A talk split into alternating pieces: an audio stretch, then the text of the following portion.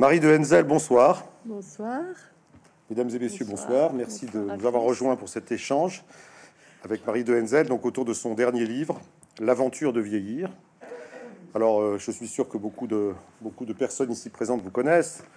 Bon, pour ceux qui découvrent, je rappelle que vous êtes euh, psychologue, clinicienne. Euh, vous êtes très connu pour vos travaux sur je dirais, notre rapport au temps, notre rapport euh, à l'âge, notre rapport au vieillissement. Je crois que c'est de ça qu'il est question ce soir. Vous publiez aux éditions Robert Laffont euh, un petit livre, mais très dense, hein, petit très dense, bien construit, euh, dans lequel vous, nous, allez nous, raconter, vous nous expliquer à la fois que la vieillesse, prendre de l'âge, devenir vieux, ce n'est pas un naufrage, euh, en tout cas, ça ne doit pas l'être.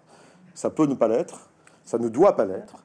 Euh, et vous vous expliquez mm. qu'au contraire, euh, vieillir, écoutez, ça présente, ça présente un certain nombre de caractéristiques, un certain nombre d'avantages aussi. Et oui, un certain nombre d'avantages, un nombre de caractéristiques, à condition de, évidemment, de, bien s'y préparer et de faire, d'appliquer quelques, quelques règles que qu'on pourrait appeler les règles du bien vieillir. Voilà.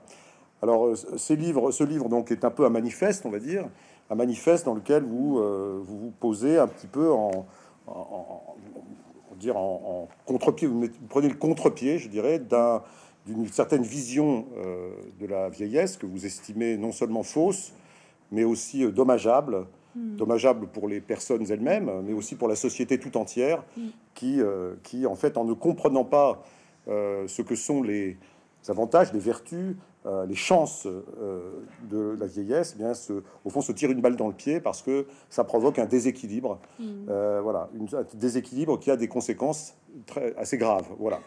Donc, j'aimerais d'abord vous demander, Marie de Henzel, après vous avoir remercié d'être là pour, pour, nous éclairer, comment, comment donc, quelle est l'origine de ce livre Quel est son voilà Parce que en fait, il a une origine bien précise que vous allez nous expliquer. Hein. Ce sont des, c'est un livre qui vient, qui vient de loin. Alors effectivement, j'avais, euh, il y a, je dirais plus de, enfin, 15 ans, plus de 15 ans, euh, j'avais été invitée à faire une conférence dans le cadre d'une conférence avec la question doit, doit-on euh, comment accepter de vieillir? Et à l'époque, je m'étais pas du tout intéressée à la question. Je m'étais intéressée qu'à la question de la fin de vie. Et euh, il y avait Jean-Denis Bredin de l'Académie française, il y avait Paul-Laurent Assoul, un, psychanalyste. Et puis, donc, je m'étais penchée sur la question et j'étais tombée sur l'expérience des euh, qui se passe au Japon, des centenaires de l'île d'Okinawa, qui sont. Euh, le Japon est une zone bleue. Hein, il y a la densité de centenaires en forme, en très bonne forme, qui, est, vit là-bas, et les générations plus jeunes disent d'eux que ce sont des trésors et des porte-bonheur. Et j'avais été vraiment euh, surprise de ça. Je m'étais dit, ben, on en est loin ici. Et donc, euh, ça a été l'origine de mon premier livre sur la question, La chaleur du cœur empêche nos corps de rouiller. Puis ensuite, j'ai écrit toute une série de livres, tout en, euh, tout en animant des groupes de parole puisque ces livres ont attiré l'attention d'une part d'une mutuelle, la mutuelle des journalistes du spectacle, de l'audiovisuel et de la presse, et qui m'a demandé d'animer des séminaires sur l'art de vieillir. Et fait, ça fait une quinzaine d'années que je fais ça euh, pour des gens qui ont entre, je dirais, 60 et 75 ans à peu près. Et puis euh, un groupe de, de résidence-service autonomie, c'est-à-dire c'est pas des EHPAD, hein, c'est des résidences-services où les gens sont chez eux et en même temps avec toute un, une palette d'animation euh, et ils y vont pour la sécurité, ils y vont pour la convivialité et ils y vont avec l'intention de rester autonome le plus longtemps possible. Et là, le directeur m'a dit mais j'ai lu vos livres mais vous avez une image tellement euh, différente de celle que donne ce qu'on a dans notre société. Pourquoi est-ce que vous, euh, qu'est-ce que vous en pensez? Si vous veniez, si vous collaboriez avec nous, j'ai dit oui, mais alors, ce que je vous propose, c'est un groupe de parole de personnes qui ont entre 80 et 100 ans, parce que je pense que si ces personnes sont invitées à prendre la parole, non pas pour se plaindre et se lamenter, parce que c'était pas du tout ça l'objectif, mais pour nous partager entre eux ce qu'ils vivent d'heureux. Alors, c'est les trois mots qu'il y a tout le temps dans mon livre heureux, fécond, intéressant. Eh bien, je, lui ai dit, je pense qu'en parlant ensemble, ces personnes, ceux, ceux, qui ont déjà compris ça, vont contaminer les autres, qui sont peut-être se demandent si c'est vraiment euh, une bonne chose de vieillir, si c'est vraiment une chance, si c'est parce que euh, en parlant de ça, ils vont justement permettre à d'autres de retrouver l'estime d'eux-mêmes. Et ce que j'ai constaté, c'est qu'après huit séances comme ça de ce groupe de parole, les personnes sortent avec, elles retrouvent l'estime d'elles-mêmes. Et vous le savez sans doute que la perte d'autonomie, bien sûr, ça peut être lié à un accident, ça peut, bien sûr à une maladie, mais pas seulement. C'est dans la tête. C'est un état d'esprit quand on a l'impression qu'il n'y a plus rien d'intéressant à vivre, plus rien d'heureux, que tout est derrière soi, qu'il n'y a plus qu'à attendre péniblement la mort. Eh bien, que font les personnes? Eh Vous les voyez, elles se courbent, elles se, penchent, elles, sont, elles baissent les bras, elles, elles sont déprimées, et c'est la, c'est la voie ouverte à la perte d'autonomie. Donc, ce directeur m'a dit, ben voilà, on va leur donner la parole et c'est ce que j'ai fait dans un certain nombre de résidences. Et puis j'ai formé des psychologues à ma manière de travailler. Alors donc on a compris, c'est un livre, c'est un livre qui est, qui est, donc qui est fondé sur euh, sur des donc ces groupes de parole, donc euh, deux séries de groupes de parole. Ça, ça, a duré assez longtemps parce que vous m'avez dit tout à l'heure que c'est un travail qui a déjà une bonne dizaine d'années, donc euh, hein, presque plus. Donc donc ça veut dire que vous avez dans ce livre assez mince, mais donc qui, qui concentre. Hein, un peu les, les, les, je dirais les meilleurs les meilleurs passages de ces de, toutes ces de, tous ces témoignages de ces confessions de ces parce qu'il y a des il y a des formes de confession c'est-à-dire que euh, dans votre dans votre démarche évidemment il s'agit aussi de, de mettre en de mettre les, les personnes en confiance de les amener de les amener sur un certain terrain dans un certain registre pour euh, voilà pour pour pour faire finalement émerger des choses qui d'habitude restent reste enfoui. Alors, il y, a, il y, a, beaucoup de citations dans le livre, souvent qui commencent les paragraphes. Il y en a donc, je sais pas, je vais peut-être en citer une ou deux pour simplement pour pour pour euh, montrer un peu de quoi il s'agit. Euh, je vois par exemple donc euh, cette citation je vis un paradoxe, plaisir de vivre, tristesse que la fin approche. vieillir est une inconnue, tout se délite et en même temps s'ouvre un espace de grâce. Voilà, a déjà des pensionnaires qui vous disent ça, des, des, personnes âgées qui vous disent ça. Euh, ou alors cette phrase de, de d'une auteure, Barbara Polla, qui, euh, qui a écrit un livre qui s'appelle Femme hors norme et qui dit Rester jeune, ce n'est pas seulement un impératif euh, irréaliste, c'est un impératif imbécile. Pourquoi vouloir rester quelque chose Devenir est plus intéressant à condition de faire mentir l'adage qui veut que vieillir soit une défaite en, de soi pour en faire une construction? Alors un peu, je dirais peut-être cette citation, elle est intéressante parce que elle montre que, euh, elle montre un peu le sens de, de, de, la démarche que vous proposez et ce que vous essayez de faire émerger, c'est qu'au fond, on n'est pas dans une, on n'est pas dans un, dans, dans, une, dans une sorte de, de chute. On est dans, on est plutôt dans un avènement, dans une, dans une, je dirais dans une montée, dans un, à condition évidemment de, savoir de ce qu'on met derrière. Alors quand on dit que la, que, que vieillir c'est une aventure, c'est un voyage, c'est une, c'est un avènement. Qu'est-ce, qu'est-ce que vous, qu'est-ce que les gens veulent dire exactement? Une aventure, quand on va à l'aventure, on ne sait pas ce qu'on va trouver. C'est une inconnue, l'aventure. Hein. Donc c'est vrai de la vieillesse, du vieillir aussi. Hein. Mais une aventure, pour, quand on a l'esprit d'aventure, on est ouvert, ouvert au nouveau. Hein. On va découvrir des choses. Et c'est ça que j'ai entendu pendant 15 ans, les découvertes que les personnes font. Alors bien sûr, il y a une règle une, clé très importante qu'il faut comprendre ce que, vous, ce que disent les premières citations que vous avez euh, dites, c'est-à-dire le paradoxe du vieillir. Bien sûr, le corps décline. On va pas se raconter d'histoire. Moi, je, je vais vous dire mon âge, j'ai 76 ans. Je ne fais plus à 76 ans ce que je faisais à 56 ans. C'est vrai. Le corps décline. C'est un. Mais euh, d'abord, moi, j'ai rencontré des gens de plus de 90 ans qui sont encore debout, hein, qui marchent, qui sont autonomes. Donc, c'est pas du tout une fatalité de perdre son autonomie.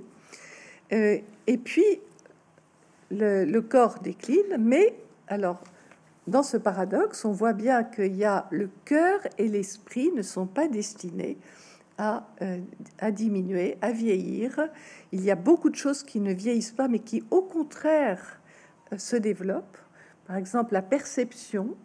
Les gens de 90 ans voient des choses qu'ils ne voyaient pas plus jeunes. Ils perçoivent infiniment mieux. une sensibilité. Hein. Euh, le cœur, évidemment, n'est pas destiné à vieillir. le cœur, l'organe peut-être, mais la, la faculté d'aimer, d'être aimé, de, d'ouvrir son cœur, comme on dit, d'être bienveillant, c'est au contraire quelque chose qui peut au contraire grandir. On dit parfois qu'il a tendance à s'endurcir, mais il peut aussi. mais, c'est pas du tout ce que vous racontez. Non, euh, chez certains, bien sûr. Chez, certains, il s'endurcit, hein, mais chez d'autres, au contraire, il s'ouvre. Euh, la curiosité ne diminue pas. Bien sûr, sauf alors évidemment des personnes qui refusent la perspective de vieillir, se referment, se replient, euh, durcissent leur cœur, ferment leur esprit. Ça oui, on, connaît cette vieillesse-là. C'est justement pour éviter cette vieillesse-là que j'alerte sur les clés hein, qui permettent justement d'avoir une jeunesse du cœur et de l'esprit et puisque je l'ai rencontré. Et vous savez que, quand dans ces groupes de parole, je fais, je fais un, exercice, je demande aux, gens leur âge, leur âge chronologique, et ensuite leur âge subjectif. Toutes les personnes ont au moins 20 ans de moins. Et même une, dans un groupe, une personne de 92 ans a dit, moi, madame, j'ai 15 ans. Alors je me suis dit, bon, elle exagère, celle-là. Eh bien, après huit séances, je peux vous dire que non, elle avait bien 15 ans. C'est-à-dire qu'elle avait un esprit d'une fraîcheur, une envie de découvrir des tas de choses. Elle, euh, ce que d'ailleurs dit aussi Benoît de quand elle ouvre ses volets le matin et qu'elle dit qu'elle accueille le jour nouveau et que euh, voilà, elle est curieuse de la journée. Cette femme de 92 ans qui disait qu'elle avait 15 ans intérieurement, ben, je me suis dit, elle a raison. Elle avait une espèce de, jeunesse, de fraîcheur qui me qui m'a beaucoup euh, beaucoup étonnée et en même temps appris parce que justement tout ce que je raconte, c'est pas sorti de ma tête, c'est sorti de tout ce que j'ai entendu au fil des années.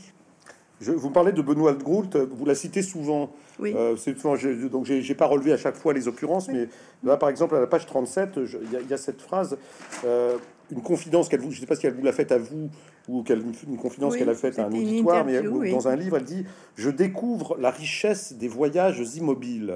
C'est joli d'abord, c'est beau, c'est beau la, richesse des voyages immobiles. Alors bon, ça signifie évidemment qu'on ne peut pas courir comme un lapin à son âge, euh, mais cela dit, euh, cela dit, le voyage immobile, qu'est-ce que vous pensez qu'elle signifiait par là? Ben euh, Est-ce que c'était les films qu'elle se passe dans sa tête, les rêves qu'elle les rêves qu'elle développe, les souvenirs qu'elle en souvenirs, voilà les souvenirs, effectivement, les...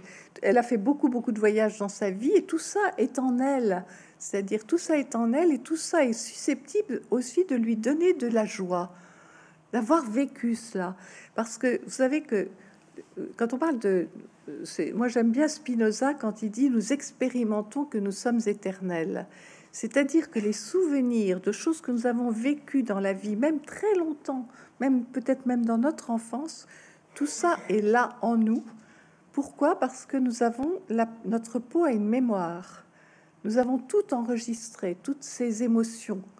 Nous avons une mémoire émotionnelle qui est au niveau de notre peau. Une personne, c'est d'ailleurs, euh, je, signale aussi pour ceux qui auraient envie de d'en savoir plus, de, le livre de Jacqueline de Romilly, Les révélations de la mémoire, dans lequel elle dit qu'à 98 ans, dans son fauteuil, elle ne peut plus aussi se lever, elle est, et puis euh, euh, presque aveugle, eh bien, tous ces souvenirs reviennent et elle les vit comme si elle venait de les vivre. Et elle dit, c'est peut-être ça l'éternité, parce que Spinoza disait que c'était vraiment tous ces moments vécus dont on, personne ne pourra jamais faire qu'on les ait pas vécus.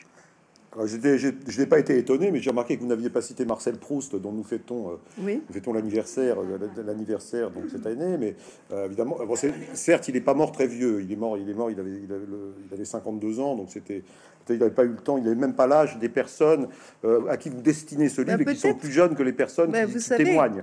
Mais enfin, 52 hein. ans à l'époque de Proust, c'était comme 75 ans aujourd'hui. Hein. Voilà, alors donc c'est alors dire ce que vous dites au début, vous dites, dites finalement vous dites à, destination des, des, baby boomers dont vous faites partie, hein, je vous dis que je suis une baby boomer, euh, à destination de ces baby boomers, vous leur dites bon, euh, euh, d'accord, vous, vous avancez en âge, mais sachez quand même que, rappelez-vous que, que, la vieillesse que vous, vivez, vous, êtes en train de, vous êtes en train de vivre ou que vous commencez à vivre ou que vous vivrez n'est pas du tout celle, celle que qu'ont vécu vos arrière vos, vos arrière grands-parents ou vos grands-parents. Donc, alors évidemment, c'est un des évidemment c'était un des avantages que vous soulignez à gros traits. Hein, c'est quand même ce, bénéfice hein, de la de, de, du baby boom qui nous donne évidemment une potentiellement hein, une bonne santé euh, qui peut se prolonger assez, assez loin. Dont il faut prendre soin, parce que c'est aussi une des clés. C'est-à-dire que comme j'ai écrit ce livre plutôt pour les sexagénaires, hein, 60-70 ans, pour préparer justement, je crois qu'on a une responsabilité dans le prendre soin de son corps, bien sûr,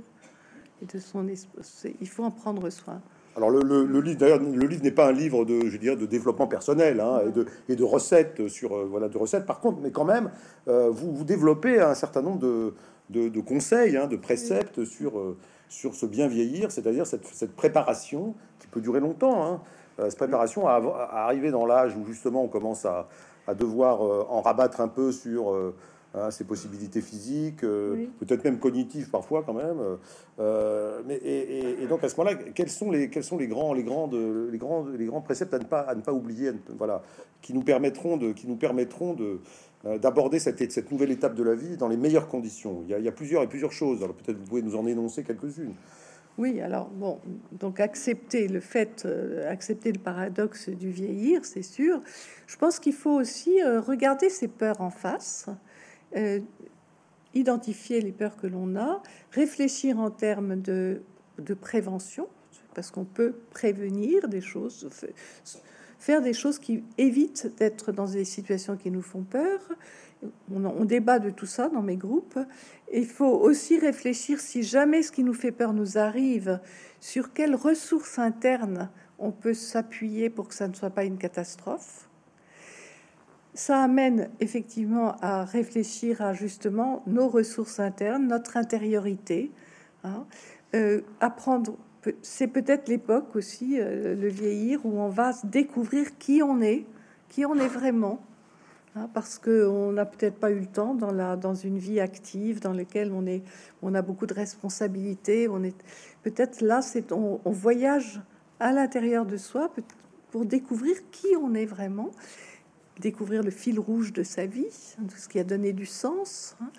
Ça invite aussi à se mettre, ce que je dis, mettre en paix avec la question, avec la, euh, la question de la mort, la question aussi de sa propre vie. Hein. c'est essayer de, de, bien repérer ce qui est important, puisque plus on avance en âge aussi, plus on vieillit, plus on s'approche de la mort. Donc il ne faut pas écarter la question de la mort. Il faut non pas y réfléchir de façon morbide, c'est pas ça, mais de se dire bah oui, je suis pas, je suis comme tout le monde, je suis mortel, je suis pas éternel, donc euh, qu'est-ce qui est, qu'est-ce qui importe vraiment hein? C'est tout ça, c'est important de façon à s'alléger, c'est-à-dire à être au fond le plus léger possible. Il y a aussi beaucoup d'émotions négatives du, que l'on a peut-être accumulé dans ce que j'appelle des valises euh, que, que l'on traîne derrière soi, remplies de remords, de rancune, de regrets, de, culpabilité.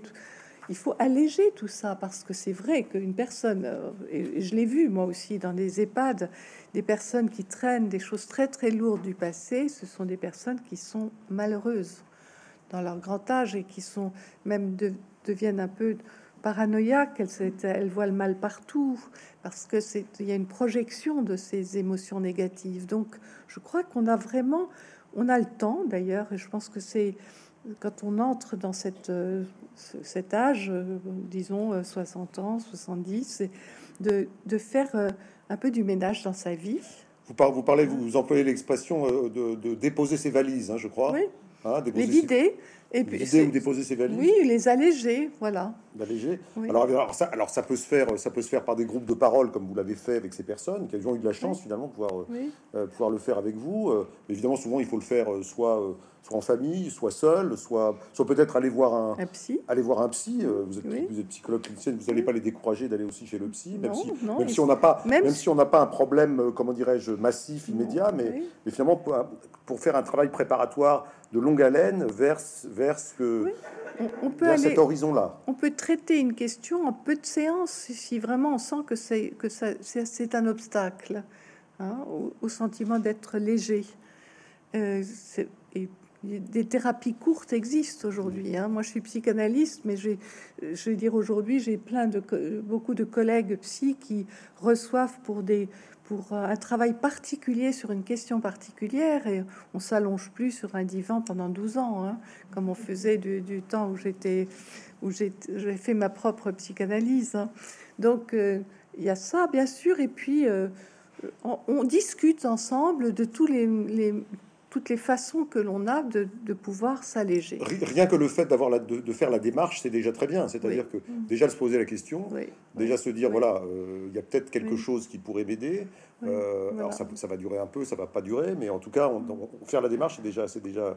Alors vous, vous citez, euh, alors vous avez cité la, la, la, faire face à la mort quand même. Hein. C'est notre notre souci à tous. Hein.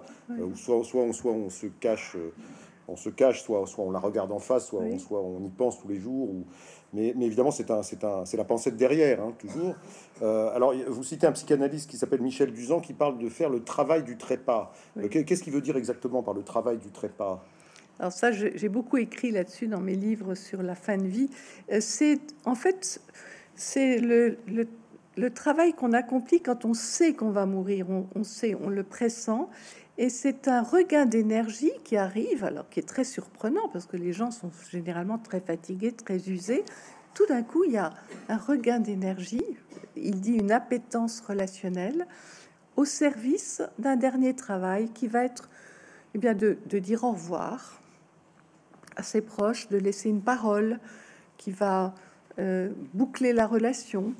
Euh, ça, ça peut être même très simple, ça peut être un geste, ça peut être un regard, mais c'est ce qui va permettre de mourir serein, en sachant qu'on a laissé à ceux qui restent quelque chose qui est l'essentiel de sa, de son, de sa vie, de sa.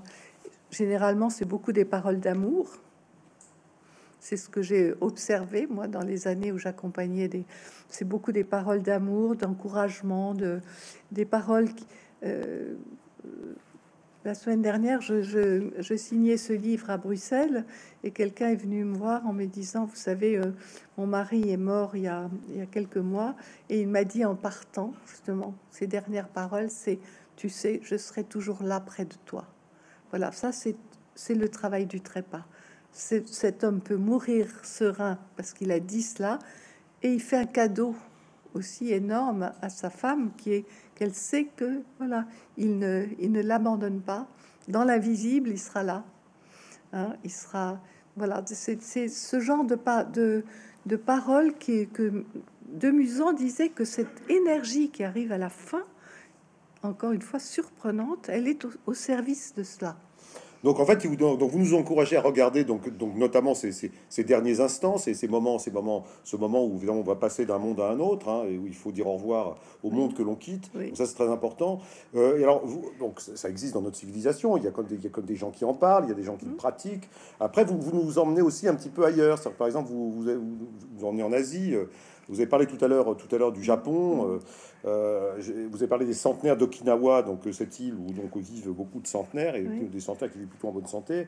et alors, alors vous dites, on se rend compte que les points communs de ces centenaires en bonne santé et leur mode d'alimentation et les activités qu'ils continuent d'exercer, la marche, le chant, le jardinage, la gymnastique douce ou énergétique, alors vous citez le tai chi, et puis aussi la, marche en forêt, hein, qui s'appelle le Shirin Yoku, Hein, une sorte de, de, sylvothérapie à la nippone.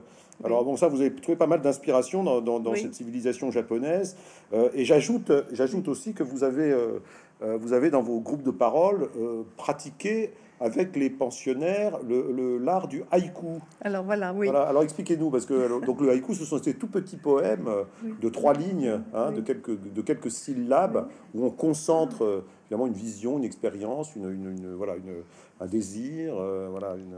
Alors expliquez-nous un peu le rapport entre toutes ces, très belle, choses. vous faites une très belle définition du haïku, c'est vrai. Alors c'est quelque chose que j'ai introduit il n'y a pas très longtemps parce que j'avais été, c'est une journaliste euh, du Figaro Santé, Pascal 5, qui a écrit beaucoup sur les haïkus et qui est haïkiste, qui m'a euh, qui m'a fait découvrir cela. Et je me suis dit, mais au fond, les personnes qui vieillissent et qui ont une cette tendance à tout voir en noir, à voir toujours le verre à moitié vide, eh bien, apprenons-leur à faire un peu, des petits poèmes, et tout le monde peut en faire, hein, des petits poèmes qui permettent de, de traduire en, trois, trois lignes, 17 pieds, une émotion, euh, quelque chose qu'on a vu, que, qu'on a trouvé beau, une émotion de la journée, de façon euh, à je dirais, orienter leur esprit vers l'observation de choses qui font du bien.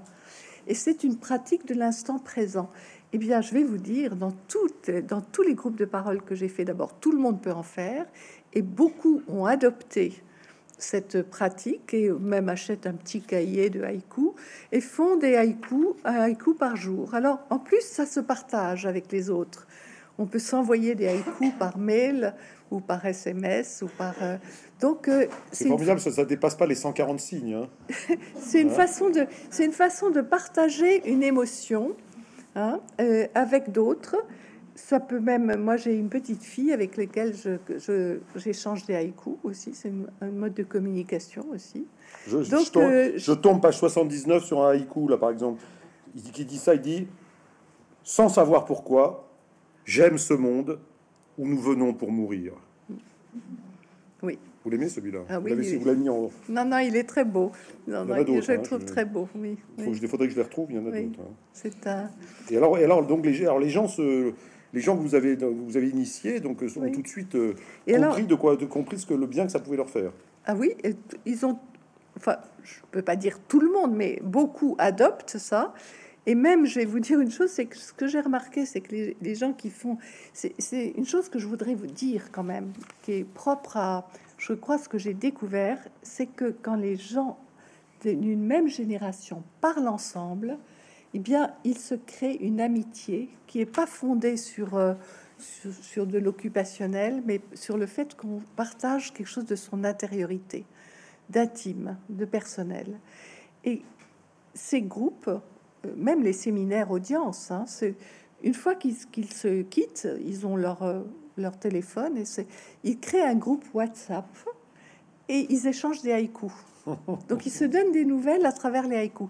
Mais ce que je voudrais dire, c'est que cette solidarité, vous voyez, à l'intérieur d'une génération dans laquelle on va parler de ce qu'on vit d'heureux, de fécond, d'intéressant, ça me semble très important parce que c'est comme ça qu'ils vont garder aussi la joie de vivre, qu'ils vont garder aussi un intérêt pour la vie, quand ils peuvent partager avec d'autres.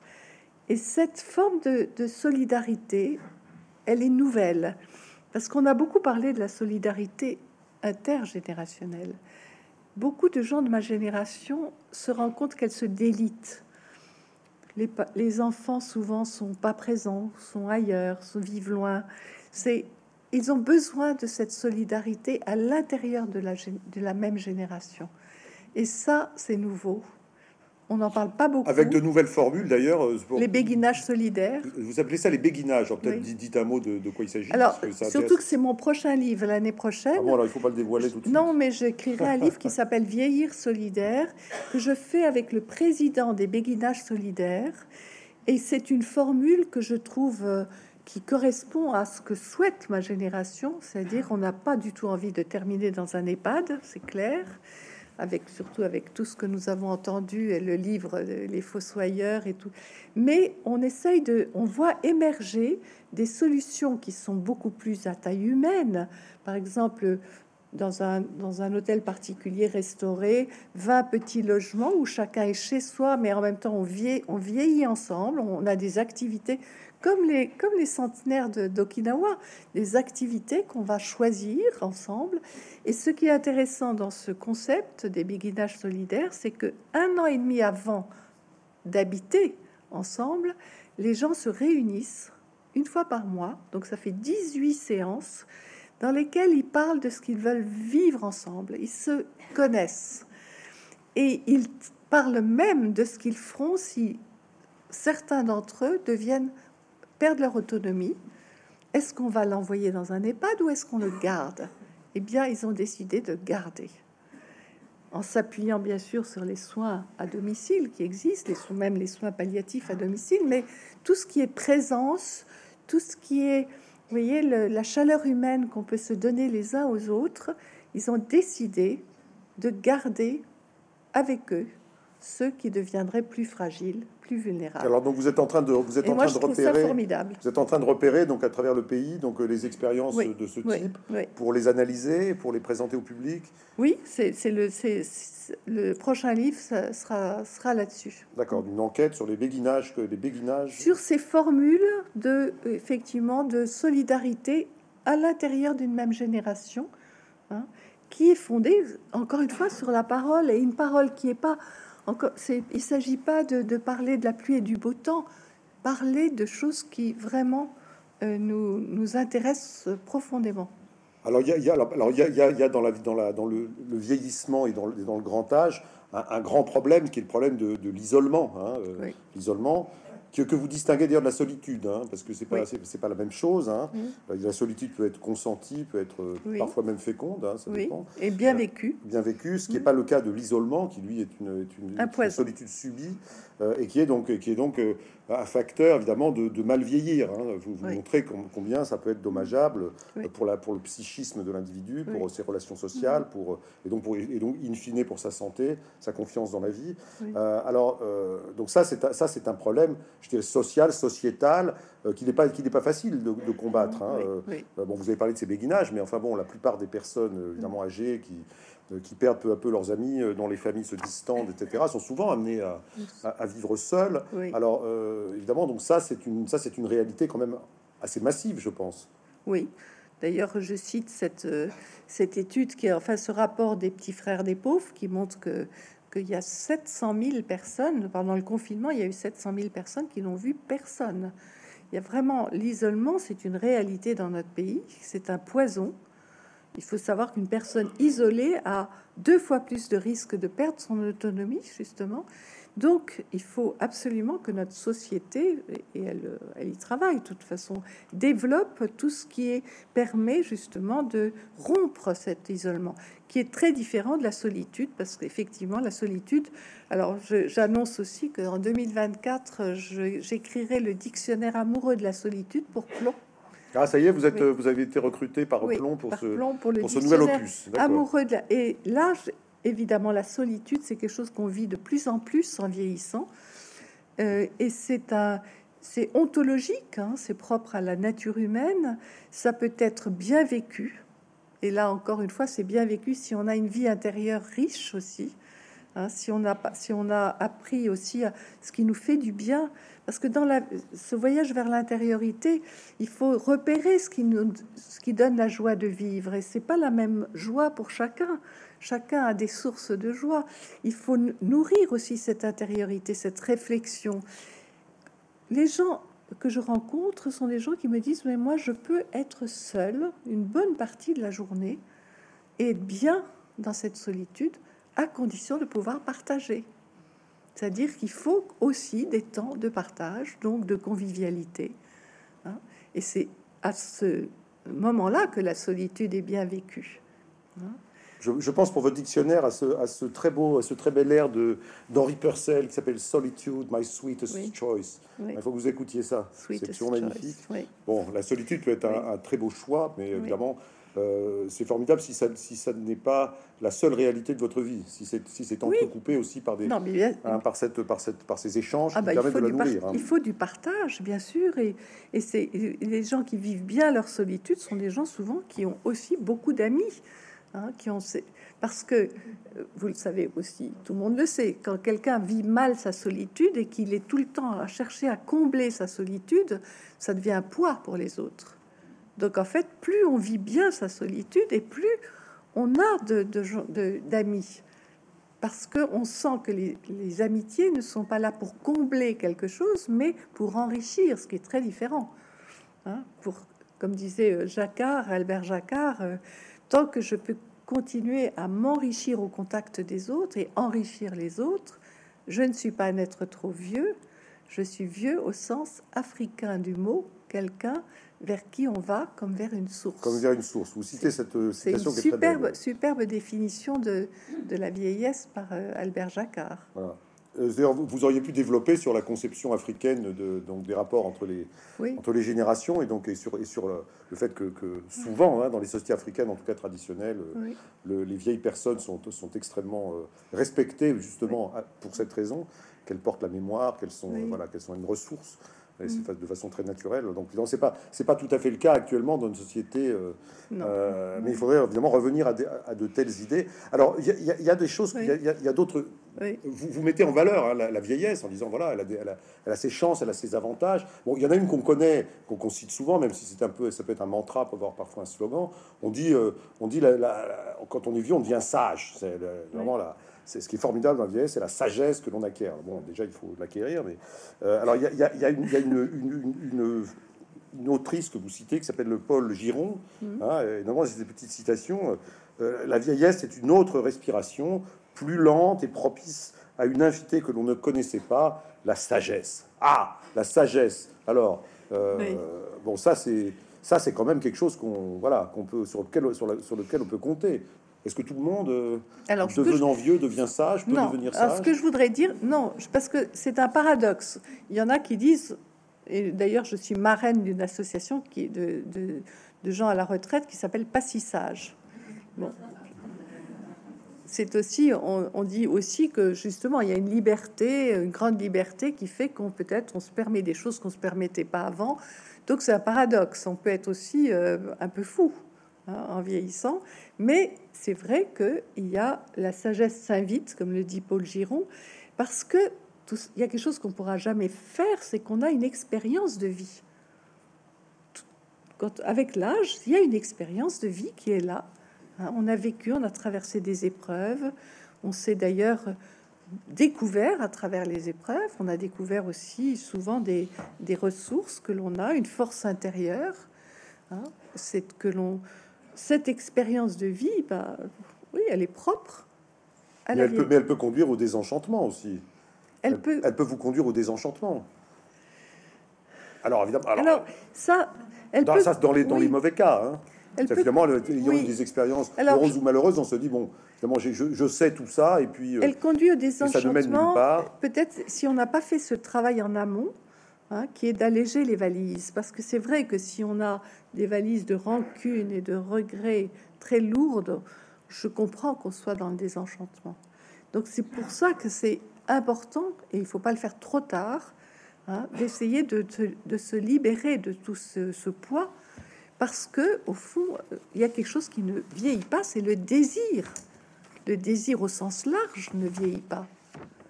Nous sommes des êtres vivants, donc désirants, et c'est pour ça que le désenchantement, pour moi, c'est, c'est la conséquence d'un travail qui n'a pas été fait en amont.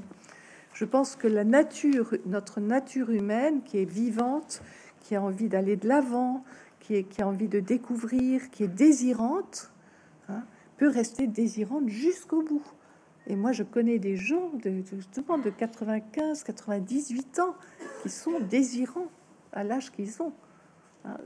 Regardez Stéphane Essel, quand même qui euh, j'ai vu qu'il y avait ça la BD sur euh, indignez-vous dans la librairie là mais Stéphane Essel qui disait eh bien euh, moi je, suis je, sens que je suis désirant et je le serai jusqu'à ma mort et d'ailleurs il disait j'attends la mort avec gourmandise c'est quand même extraordinaire de dire ça et il dit je lui ai demandé pourquoi il me dit mais parce que ce n'est pas rien la mort ça ne peut pas être rien. Et, je signale que Stéphane Essel était agnostique. n'était pas religieux, il était plutôt un peu bouddhiste. Donc ce n'est pas rien la mort, c'est forcément quelque chose. Je vais le découvrir en La curiosité ultime. Je vais le découvrir, voilà, la, la curiosité ultime. Voilà, mais ça, le, ça, le, ça, ouais, ça l'intéresse. C'était pas une pause chez lui, vous n'avez pas senti ça comme ça. C'était. Non, non, non, non, hein non. Non, enfin, ça peut, on peut, on peut faire le bravage comme ça, dire. Non, non, c'était pas du tout une pause. La mort, je l'attends, je l'attends de pied ferme. En fait, enfin, vous connaissez la fable de la fable de La Fontaine sur hein, le vieillard et la mort. Hein mais, mais enfin, bon. Mais, mais, mais là, c'était pas du tout une pause. Et peut-être aussi que la grâce a voulu qu'il meure. Euh, euh, sans même s'en apercevoir. D'ailleurs, peut-être qu'il s'en est aperçu, euh, ça, on, ne le saura jamais. Mais euh, il est mort en se levant un soir et en, s'effondrant le long de son lit. Donc voilà, comme ça. Alors il y, y, a, une chose qui fait peur à tout le monde actuellement, c'est la maladie d'Alzheimer. donc là, bon, les chiffres sont assez importants. bon, il y a beaucoup de gens qui, qui en sont frappés. Euh, vous en parlez un peu, mais pour, pour dire finalement, il y a des raisons. je connais peut-être des raisons qui, mènent à, la maladie d'Alzheimer et, et, si, nous le, si nous le savons, nous pouvons peut-être éviter justement cette, ce, dérapage. Dites-nous quelques mots là-dessus, c'est intéressant. Alors, d'abord, euh, personne ne sait quelles sont les causes de la maladie d'Alzheimer. Ça reste, on cherche toujours, mais ça reste un mystère. Mais il y a des hypothèses. Alors, je suis dans le champ de l'hypothèse. Hein, je ne vais pas dire c'est ça et que je partage avec beaucoup de psy. Qu'est-ce que nous constatons C'est que c'est une maladie dans laquelle progressivement on s'absente du monde par l'oubli jusqu'à ne plus reconnaître les siens, ne plus pouvoir parler. On s'absente. C'est une absence au monde. Alors on se dit, pourquoi s'absente-t-on du monde? Est-ce que ce n'est pas un refuge? Parce que on a peur de vieillir et de mourir. C'est une hypothèse. Peut-être qu'elle est vraie, peut-être qu'il y a d'autres causes aussi, hein, peut-être c'est multifactoriel sans doute, mais si on regarde ça sous cet angle, on se dit qu'une prévention et justement, et c'est pour ça que je pense que mon livre est une prévention, c'est que si on n'a pas peur de vieillir, ni de mourir un jour, à ce moment-là, pourquoi chercher refuge? En tout cas, donc donc euh, donc c'est une hypothèse, mais au fond, au fond, de, de, toute façon, si on si déjà on applique euh, ces préceptes que vous dites, euh, on aura on aura des chances évidemment de, de, de ne pas. En tout cas, on écartera au moins une des causes potentielles possibles. Voilà, une des causes. Cette, une des causes de cette maladie. Une des causes, parce que peut-être il y en a d'autres. On aura tout fait en tout cas pour l'éviter. Hein, donc, évidemment, si c'est si ça des causes uniquement euh, Sur le plan psychologique, je pense que ça peut être une des causes, mais il y a, peut-être autre chose, bien sûr. C'est pour ça que je dis, je suis prudente, je dis c'est une hypothèse. Une hypothèse. Voilà. Alors, euh, alors il y a donc ce livre. Alors évidemment, je recommande évidemment de le lire parce qu'il y a beaucoup de, témoignages, d'expériences, d'échanges. C'est c'est très riche parce que c'est c'est voilà, on est dans, on est dans, on est dans les, on est dans, dans ces, un peu dans ces groupes. Vous nous emmenez un peu dans ces groupes de parole, donc c'est ça, c'est intéressant. En même temps, vous en tirez la, la, la substantifique moelle.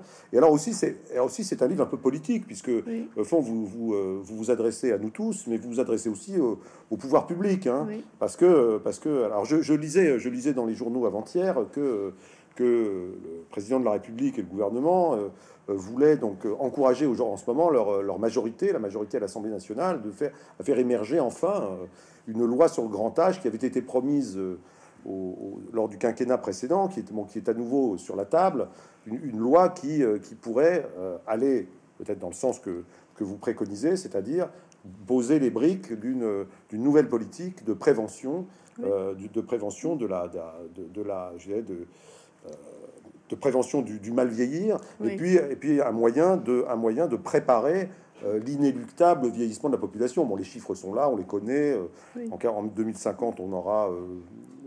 Aidez-moi, je vais dire une bêtise, mais... 30% de la population aura... oui, nous sommes... 30% de la population qui sera dans le grand âge.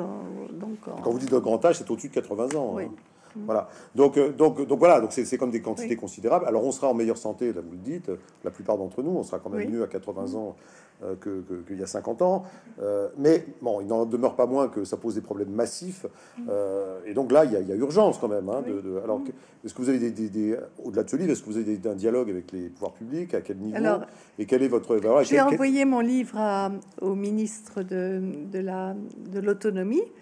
Et j'ai su par sa conseillère qu'il souhaitait me rencontrer. Ah, bah voilà une bonne nouvelle. Donc vous avez rendez-vous, vous avez rendez-vous avec le ministre ou secrétaire d'État d'ailleurs? Non, le ministre, euh, le ministre de la de la de l'autonomie, de la solidarité. Il y a la solidarité, santé, solidarité et l'autonomie. Euh, Monsieur Combe. Mais ne, mais ne faites-vous pas déjà partie de certains groupes de travail, commissions, euh, groupes d'experts qui réfléchissent à ces questions? Non, je fais partie d'aucun non d'aucun groupe. Je fais alors je fais partie par contre d'un mouvement citoyen qui n'est pas une association ni un groupe, euh, c'est juste des, citoyens qui se sont rassemblés autour de ce qui s'appelle le CNAV, le Conseil national autoproclamé de la vieillesse. Et euh, il y a eu quatre fondateurs avec un, je, je, fais allusion dans ce livre avec une séance inaugurale qui a eu lieu chez au Théâtre du Soleil chez Ariane Mouchkine. Ariane Mouchkine, 83 ans. 83 86. Oui, en tout cas, très créative et, très. Voilà, voilà une personne âgée euh, qui, qui, déménage. Hein. Et qui nous a dit, justement, elle nous a dit, hein, elle nous a interpellés. On était, on était 200 de plus de 60 ans sur, euh, au Théâtre du Soleil. Elle a dit Mais comment est-ce qu'on en est arrivé là, avec, euh, dans un, monde dans lequel on, on a si peur de vieillir, dans lequel on a une image aussi désastreuse? Mais quel manque d'imagination Et elle lui a dit Mais c'est à vous justement, de nourrir l'imaginaire de vos enfants en leur montrant que vieillir, c'est pas seulement une histoire de dégringolade, hein, que c'est aussi justement une croissance, que c'est aussi une découverte hein, de toute. Elle nous a interpellés. Et ce, donc, ce, ce CNAV, euh, ce sont des personnes qui, en tout cas, voudraient agir au niveau des pouvoirs publics pour que aucune décision concernant les vieux, parce qu'on assume le mot. Moi, je l'assume. Ah oui, ça, de ce point de vue, vous êtes là, vous. Je l'assume. On On parle pas de personnes âgées, euh, on, Parle, de, on parle de vieux. Hein. Bah oui, parce que je trouve que c'est pas un vilain mot et que, et que si nous ne l'assumons pas, alors je vois pas comment on pourra changer l'image. Je pense qu'il faut être cohérent. Euh, donc, euh, c'est, il, il, voudrait donc avoir interpellé les pouvoirs publics pour que les décisions qui concernent les vieux ne soient pas prises sans les vieux. Et le hashtag, c'est rien pour les vieux sans les vieux. Euh, vous, commencez le bouquin d'ailleurs en parlant, en parlant de la, du jeunisme de l'anti-agisme. Enfin bon, ça vous énerve C'est quelle est l'extension de cette de Est-ce que c'est vraiment la société et, bah, la société comme ça elle est, comme ça? Oui, elle est elle est jeuniste, elle est agiste. Vous savez, Robert Badinter que j'ai rencontré il y a un an et demi. Robert Badinter, 95 ans? Oui, m'a dit, vous savez, Marie, en France, on n'aime pas les vieux. Euh, je pense il enfonce, il enfonce non, mais je, je, pense qu'il y a, je pense qu'il y a un agisme et je crois que justement, je pense que les boomers, c'est à nous de montrer que pourquoi on n'aime pas les vieux? Parce qu'on a une mauvaise image, c'est tout. Parce que on sait, les jeunes ont cette mauvaise image parce que on focalise toujours sur ce qui ne va pas et jamais on ne s'intéresse à tous ces vieux qui parlent de ce qu'ils vivent d'intéressant. C'est pour ça que je me suis dit, le, curseur, il est, les projecteurs sont sur ce qui va mal, jamais sur ce qui est, ce qui va bien et qui est différent, parce qu'on vit pas la même chose.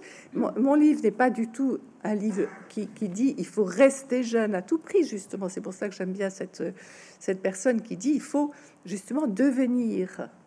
Hein? Nous sommes là pour devenir. Et si on donne cette image-là, on va donner une autre image. Avant, avant, de avant de me mettre à la lecture de votre bouquin, j'ai réécouté Jacques Brel et j'ai réécouté Les Vieux, Les Vieux de Jacques Brel, qui est une chanson que j'adore. Mais il faut bien reconnaître que, la, vision qu'il donne des vieux, qui est, très, très tendre et très douce, est quand même un peu désespérée aussi. Euh, est-ce que vous aimez cette chanson? Ben moi, oui, je l'aime. Oui, je l'écoute avec tendresse aussi. Mais c'est vrai que Jacques Brel. C'est pas, du tout, c'est pas du tout ce que là où vous voulez nous emmener, hein, hein? Je veux dire, elle existe aussi cette vieillesse-là. Hein, je veux dire, et, d'ailleurs dans mon livre aussi, je, dis que, je veux dire, je, parle aussi de la vulnérabilité, la fragilité que l'on peut rencontrer, vivre. Hein. Mais si là encore, si intérieurement hein, on a, si on a une vie intérieure qui est riche, qui est, euh, si moi je connais des gens qui sont en fauteuil, qui sont, mais qui ont une joie intérieure Tout ne se résume pas simplement à l'extériorité, au corps. Hein. Donc voilà, c'est, je pense que c'est, vraiment ça qui me semble important, c'est que euh, c'est de se dire à l'intérieur de moi, j'ai des choses qui ne vieilliront jamais. C'est Sœur Emmanuel, euh, ça c'est dans un autre livre, je ne l'ai pas cité. Si, si, si, vous citez Sœur Emmanuel. Si, je la cite ah Si, si, si, vous, citez Sœur Emmanuel. Parce qu'elle disait justement que c'est un âge où, quel que soit l'état dans lequel on est, on peut aimer et recevoir de l'amour. C'est vraiment quelque chose qui est... Je suis content de retrouver sa citation parce que je vous promets que vous la... vous promets que vous... Euh, non, parce que j'aurais dû mettre, j'aurais dû mettre un petit sticker, vous savez. Euh, bon, ça fait rien. Je vais, je vais peut-être le retrouver avant, avant, la fin de cet entretien. Mais euh, je, vous ai, je, vous ai, je vous ai demandé donc la loi grand âge, donc qui se prépare, donc, donc jamais sans les vieux. Hein. donc on espère évidemment que les députés de, de la nation vont vont aller se, voilà se s'immerger un peu dans tous ces groupes de parole, euh, aller chercher euh, aller chercher tout, aller chercher tout ça pour bon, y trouver les bonnes les bonnes idées. Euh, selon vous, qu'est-ce qu'il faut faire? Alors la loi grand âge, qu'est-ce qu'elle doit qu'est-ce qu'elle doit surtout sur, elle doit se concentrer sur quoi? C'est quoi? C'est lutter contre la donc l'isolement, la pré faire de beaucoup de prévention, prévoir beaucoup de prévention, réformer les EHPAD. qu'est-ce qu'il faut faire? Oui, ben, il y a tout ça. Je veux dire réformer les EHPAD, il y a développer toutes les les habitats alternatifs hein, dont je parlais, bien sûr, faire s'occuper de la prévention et pas uniquement sur euh, bien, bien manger, euh, euh, bouger, rester en lien, mais aussi prendre en compte toute cette dimension aussi spirituelle au sens large hein, que je développe. il faut bien sûr lutter contre l'isolement et puis aussi écouter je dirais, écouter les personnes elles-mêmes, parce qu'elles savent ce qu'elles désirent et ce qui est bon pour elles. Et actuellement, on décide à leur place. Donc là, il y a quelque chose qui va pas. Euh, page 131 Ah, c'est sympa ça de me, de, dire. Sœur Emmanuel, ah oui, ah, c'est déjà des gens qui vous ont lu dans la salle. Sœur Emmanuel, cité dans la chaleur du cœur, empêche nos corps de rouiller. Il faudrait que les personnes âgées prennent conscience que c'est leur mission d'aimer. Quel que soit l'état dans lequel on vieillit, on peut regarder, sourire, tendre la main, bénir, et cela transfigure la vie. Hein, Sœur Emmanuel, 99 ans. Hein voilà, donc ça, bon, ça, non, donc je, confirme que voilà, c'est quelqu'un que vous citez beaucoup de gens d'ailleurs. Hein, vous citez Teilhard de Chardin, euh, vous citez Stéphane Essel, vous citez, euh, vous n'avez pas cité Badinter, mais vous, vous en avez parlé. Mais vous citez un tas de gens, un tas de gens qui parlent magnifiquement de la vieillesse. Donc ça, il faut, ça, il faut évidemment, il faut y plonger. Alors, euh, vous avez déjà commencé donc à, faire un peu la promotion de ce livre. Quelle, quelle, quelle, quelle quelle réception avez-vous euh, lorsque vous parlez de, hein, de ces bénéfices de la, de, la vieillesse, de cette, lorsque vous essayez de, répandre l'idée que c'est, que c'est une, une chance euh, Est-ce que vous avez des, retours, des retours sympathiques, des retours encourageants euh, Ou est-ce que vous heurtez à, quand même à un scepticisme? Alors, chez les plus de 60 ans, j'ai vraiment des, des retours encourageants. C'est-à-dire que je pense que les personnes ont compris que c'était important de, de changer l'image. Hein. Par contre, c'est vrai que euh, hier, hier, hier matin, j'étais euh, j'étais sur CNews euh, dans une, émission de Pascal Pro. j'ai senti, j'ai senti un peu d'incrédulité hein, aussi de, chez, chez, les personnes qui étaient là et qui, avaient toutes moins de 60 ans. non, pourtant, pourtant, je pense oui, enfin certains, mais je pense que c'est pour ça que il y a vraiment, on a une responsabilité. Notre génération a une, vraiment une responsabilité qui est de, et ça se fera pas comme ça d'un coup de baguette magique, évidemment. C'est dans les années qui viennent de changer l'image, parce que sinon, oui, les jeunes sont encore avec une image comme ça, un peu d'épinal, qui est que bah, du moment que le corps vieillit, euh, je veux dire, tout se déglingue. Voilà. Mais en tout cas, alors ce qui est, vraiment ce que, j'ai beaucoup apprécié dans, la lecture du livre, c'est que indépendamment des, préceptes et des conseils que vous pouvez donner, vous mettez la, enfin, vous mettez la barre assez haut. C'est-à-dire que n'est pas dans les, dans les recettes de cuisine là, on est plutôt dans la, on est plutôt dans les, dans, les, conseils, euh, les conseils d'ordre spirituel, hein, au sens large, c'est-à-dire, c'est-à-dire tout ce qui concerne l'être, le regard, le cœur, le, sens. Euh, voilà, vous, insistez, vous insistez essentiellement là-dessus. Et finalement, c'est finalement le, secret, s'il y en a un, c'est vraiment de, se tourner vers, vers tout ça, qui n'est pas, qui n'est pas toujours visible, euh, mais qui est, mais qui est beaucoup plus finalement encourageant, rafraîchissant euh, que, que, quelques recettes que l'on pourrait appliquer facilement. C'est une aventure spirituelle au sens large, bien sûr. Hein. c'est un, c'est sûr, parce que, alors, bien sûr, euh, je vais citer euh, Saint Paul, qui est évidemment, alors là, ah oui, vous, vous citez, vous citez Saint Paul, vous citez lorsqu'il parle de l'homme intérieur et de l'homme extérieur. Parce que il dit, tandis que notre homme extérieur s'en va en ruine, Bon, ça correspond à cette femme qui dit tout se délite. Bon, notre homme intérieur se renouvelle de jour en jour. Ben, je crois qu'il a tout dit. Oui, l'homme extérieur et, même l'homme extérieur, ça veut dire qu'on sent bien que les personnes, plus elles avancent en âge, plus finalement c'est, on n'a plus rien à prouver. On a notre place dans le monde, elle est, c'est plus ça qui compte. Hein, c'est, on sent bien que c'est. Alors, l'homme intérieur, c'est un, concept très vaste et tout le monde ne met pas la même chose derrière ce, mot. Hein. Mais c'est vraiment, c'est pour ça que je dis qu'il faut voyager vers son intériorité, se dire mais qui suis-je?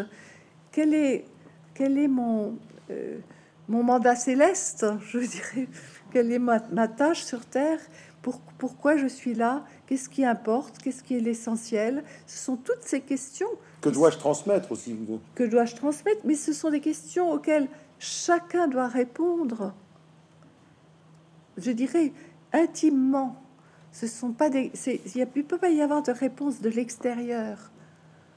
C'est vraiment une, une, réponse intime que chacun doit fournir à cette question. Et, c'est ça qui donne, justement, je veux dire, c'est là aussi que vous avez des personnes qui disent, moi j'ai l'impression justement de, vraiment de, que c'est pas une descente, c'est une, une envolée.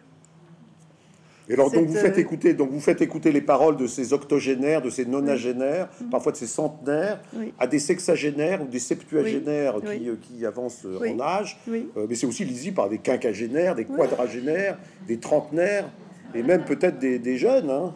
vous avez, il y a des jeunes qui vous, qui vous parlent de ça, non, qui se, non, mais qui se posent déjà ce type de questions, finalement.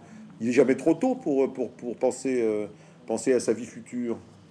Alors, je sais pas si ça les intéresse vraiment, je, dirais, mais bon, on peut. Mais ceci dit, euh, moi, je, parle de ça avec une petite fille qui a 20, 24 euh, ans et, et, elle m'écoute. Je sens que, oui, elle est intéressée par ce. Voilà. Et, et ce qu'elle me dit, c'est. Bah, moi, j'ai plutôt besoin de sentir que tu es heureuse à ton âge et que tu envisages les années qui viennent comme quelque chose d'heureux. Elle me dit parce que c'est comme ça que tu seras légère pour nous. Ouais, évidemment, ce qui fait peur, ce qui fait peur aux plus jeunes, c'est de, de voir leur, euh, leurs aïeux, euh, leurs bah aïeux décrépir. Bah, bien sûr. Euh, alors que s'ils les voient, effectivement, s'ils les voient plein de vie, malgré leur, malgré bah leur souffrance ou malgré leurs infirmités ou leurs ou leur, ou leur limites, finalement, ça va, ça va pas, ça va pas leur faire de, ça va pas leur faire de peine. Oui. Absolument. On a, c'est pour ça que je pense qu'on a une responsabilité vis-à-vis de nos enfants et nos petits-enfants. Hein. de bien vieillir. Bah, de faire tout ce qu'on peut. C'est comme ça qu'on va le dire. Hein. tout ce qu'on peut, effectivement, pour aller vers une vieillesse heureuse, féconde, intéressante. À condition d'éviter aussi la souffrance et la voilà, il a, il a voilà, ça aussi. Enfin bon, il est peut-être un peu tard pour en parler, mais en tout cas, en tout cas, euh, voilà. Donc je vous encourage. Je vous encourage, donc nous parlons depuis une heure, donc euh, je vous remercie beaucoup d'avoir écouté Marie de Henzel, je la remercie encore d'être venue, et donc je vous encourage à lire...